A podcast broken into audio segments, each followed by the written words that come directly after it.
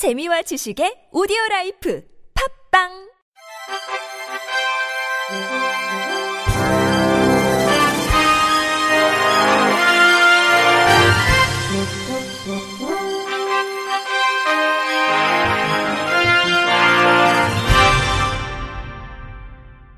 청취자 여러분 안녕하십니까? 9월 4일 화요일 KBS 뉴스입니다. 올해 보건복지부 국정감사 일정은 다음 달 10일부터 29일까지로 총 12일 동안 각 기관을 대상으로 진행됩니다. 먼저 10일과 11일에는 질병관리본부를 포함한 복지부 국정감사가 국회에서 열리며 15일에는 식약처, 16일에는 보건산업진흥원과 사회보장정보원, 한국보건복지인력개발원, 한국건강증진개발원, 17일에는 적십자사와 한국장기조직기증원, 공공조직은행, 한약진흥재단을 대상으로 국감을 진행합니다. 18일에는 국민연금공단을 대상으로 전주 또는 국회에서, 22일은 건보공단과 심평원을 대상으로 원주 또는 국회에서 국감이 진행되며 정확한 장소와 일정은 추후 결정될 예정입니다. 23일은 국회에서 장애인 개발원과 사회복지 공동모금회, 노인 인력개발원, 보육진흥원을 대상으로 국정감사가 진행되며 24일에는 국립중앙의료원과 보건의료인 국가시험원, 보건의료연구원, 의료분쟁 조정중재원이 국감에 오릅니다. 25일과 26일은 1박 2일 일정으로 부산에서 부산식약청을 대상으로 국감과 현장 시찰이 진행될 예정입니다. 한편 모든 기관의 감사를 최종 마무리하는 종합감사는 29일 국회에서 개최될 예정입니다. 특혜 채용 및 보조금 횡령 등으로 무리를 빚고 있는 시각장애인연합회 가평군 지회장 A씨에 대한 지역 내 시각장애인 회원들의 반발이 이어지고 있습니다. 앞서 가평군은 지난 3월 시각장애인연합회 가평군 지회와 장애인 이동지원센터의 보조금 불법 사용, 특혜 채용 등과 관련해 징계와 감사를 요구하는 공문을 경기도 시각장애인연합회로 발송했습니다. 이에 따라 경기도 시각장애인연합회는 보조금 불법 사용과 특혜 채용 등 문제가 있는 것을 확인하고 지난달 1일 가평군의 센터장 승인 취소를 요청했습니다. 하지만 가평군이 센터장 승인 취소 요청을 받았음에도 별다른 조치를 취하지 않아 지역 내 시각장애인 회원들이 반발하고 있습니다. 제보자 A씨는 무자격자 센터장과 사무원이 근무하고 있어 시각장애인의 권익이 무시되고 있고 채용과 보조금 불법 사용 등으로 경기도 시각장애인 연합회로부터 승인 취소 요청을 받은 사람이 지회와 센터회장으로 있는 것이 이해가 안 된다며 가평구는 하루빨리 시각장애인의 권익을 위해서라도 센터장 승인을 취소해야 한다고 주장했습니다. 이에 대해 가평군 관계자는 센터장 선임은 경기도 시각장애인 연합회에서 승인받아 군으로 신고하는 방식인데 센터장이 결격 사유가 있으면 센터 운영위원회에서 변경 신고를 해 절차에 따라 검토 후 수리하는 것이라며 센터 운영위원회에서 시설장 변경 신고가 들어오면 검토 후 관련 절차에 따라 수리하겠다고 밝혔습니다. 대구광역시는 한국장애인 고용공단 및 지역 9개 공공기관과 함께 오늘 시청 2층 상황실에서 장애인 고용 증진을 위한 업무 협약을 체결했다고 밝혔습니다.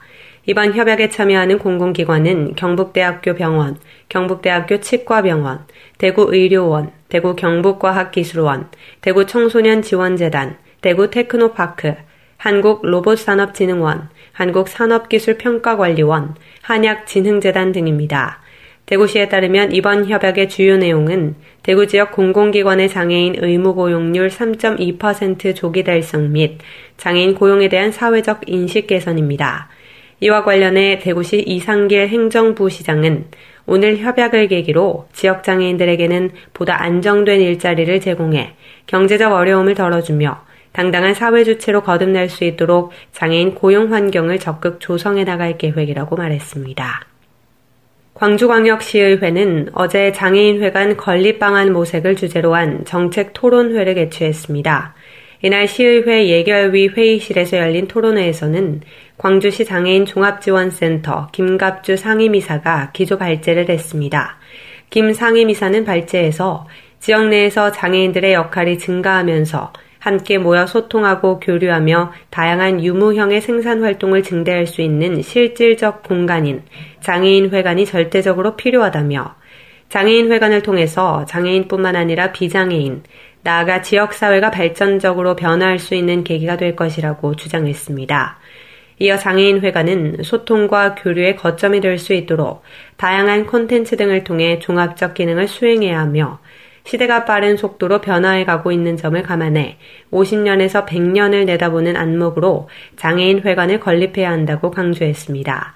정책 토론회를 제안한 나현 의원은 이번 토론회는 장애인회관 건립에 대한 마중물 같은 역할이 되기를 바라며 마련됐다며 보다 많은 관심과 내가 살고 있는 집을 짓는 마음으로 집행부와 장애인 단체가 서로 합심해 장애인이 살고 싶어 하는 도시에 장애인이 살기 편한 광주가 되기 위한 계기가 되기를 바란다고 말했습니다. 장애인 단체로 위장해 공기업의 수백억 원어치의 제품을 불법 납품한 업체를 도운 장애인 단체 이사가 법원에서 징역형의 집행유예를 선고받았습니다. 수원지법 형사 4 단독 정덕기 판사는 사기 방조 혐의로 기소된 60살 변모 씨에게 징역 8년에 집행유예 2년을 선고했다고 밝혔습니다. 변 씨는 장애인들이 만든 제품인 것처럼 속여 한전과 수의 계약을 체결한 뒤 2008년부터 지난해까지 전선관과 보호판 207억 원어치를 납품한 업체에 장애인 단체 명의를 빌려준 혐의를 받고 있습니다. 이들은 공공기관은 반드시 매년 구매 물품의 1% 이상을 중증장애인 생산 물품으로 구매해야 하며 중증장애인 생산품 생산시설 소속 장애인 근로자의 직접 생산품에 한해 수의계약 체결이 가능하다고 규정한 장애인 생산품 우선 구매 제도를 악용한 것으로 드러났습니다. 실제 이들 업체는 하청업체나 비장애인이 생산한 물품을 장애인이 생산한 물품으로 속여 납품했습니다. 변 씨는 매년 매출액의 3%를 건네받는 조건으로 단체의 이름을 빌려주고 장애인 10명이 고용된 것처럼 허위로 출근 명부를 작성하는 등의 방법으로 업체가 한전과 수의 계약을 맺을 수 있도록 돕고 그 대가로 3억 700여만 원을 단체 명의의 계좌로 송금받은 것으로 조사됐습니다. 정 판사는 피고인은 장애인 단체 명의만 차용해 업체가 계약을 체결하고 물품을 납품하는 행위를 방조했다면서 다만 피고인이 잘못을 인정하고 있는 데다 위 범행에 피고인의 가담 정도는 비교적 경미한 점, 피고인이 농아자인 점, 집행유예 이상으로 처벌받은 전력도 없는 등을 고려했다고 판시했습니다.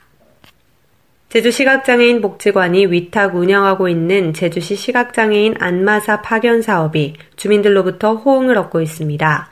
이 사업은 미취업 시각장애 안마사들에게 일자리를 제공해 자립생활을 지원하기 위해 마련된 특화형 일자리 사업으로 대한노인회 제주시 지회가 지원 대상 경로당을 선정하면 시각장애 안마사들이 어르신들의 건강 상태 및 질환을 확인한 후 웰빙 안마 서비스를 제공하고 있습니다.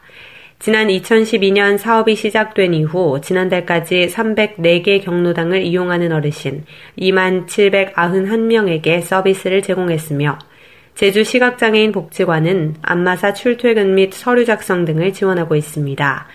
현재 이 사업에는 시각장애 안마사 4명이 참여하고 있으며 안마사 1명당 하루 5명 내외의 어르신들에게 서비스를 제공하고 있습니다.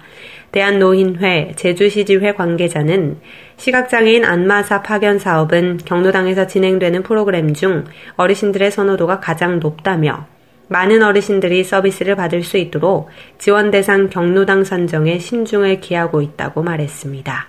끝으로 날씨입니다. 내일은 전국적으로 맑은 날씨를 보이겠습니다. 다만 내일 새벽부터 아침 사이에 일부 지역에 안개가 끼는 곳이 있겠으니 교통안전에 유의하시기 바랍니다.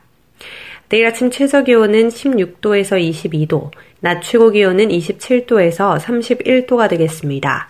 바다의 물결은 서해와 동해 앞바다에서 0.5에서 2m, 남해 앞바다에서 0.5에서 1m로 일겠습니다. 이상으로 9월 4일 화요일 KBIC 뉴스를 마칩니다. 지금까지 제작의 류창동, 진행의 조소혜였습니다. 고맙습니다. KBIC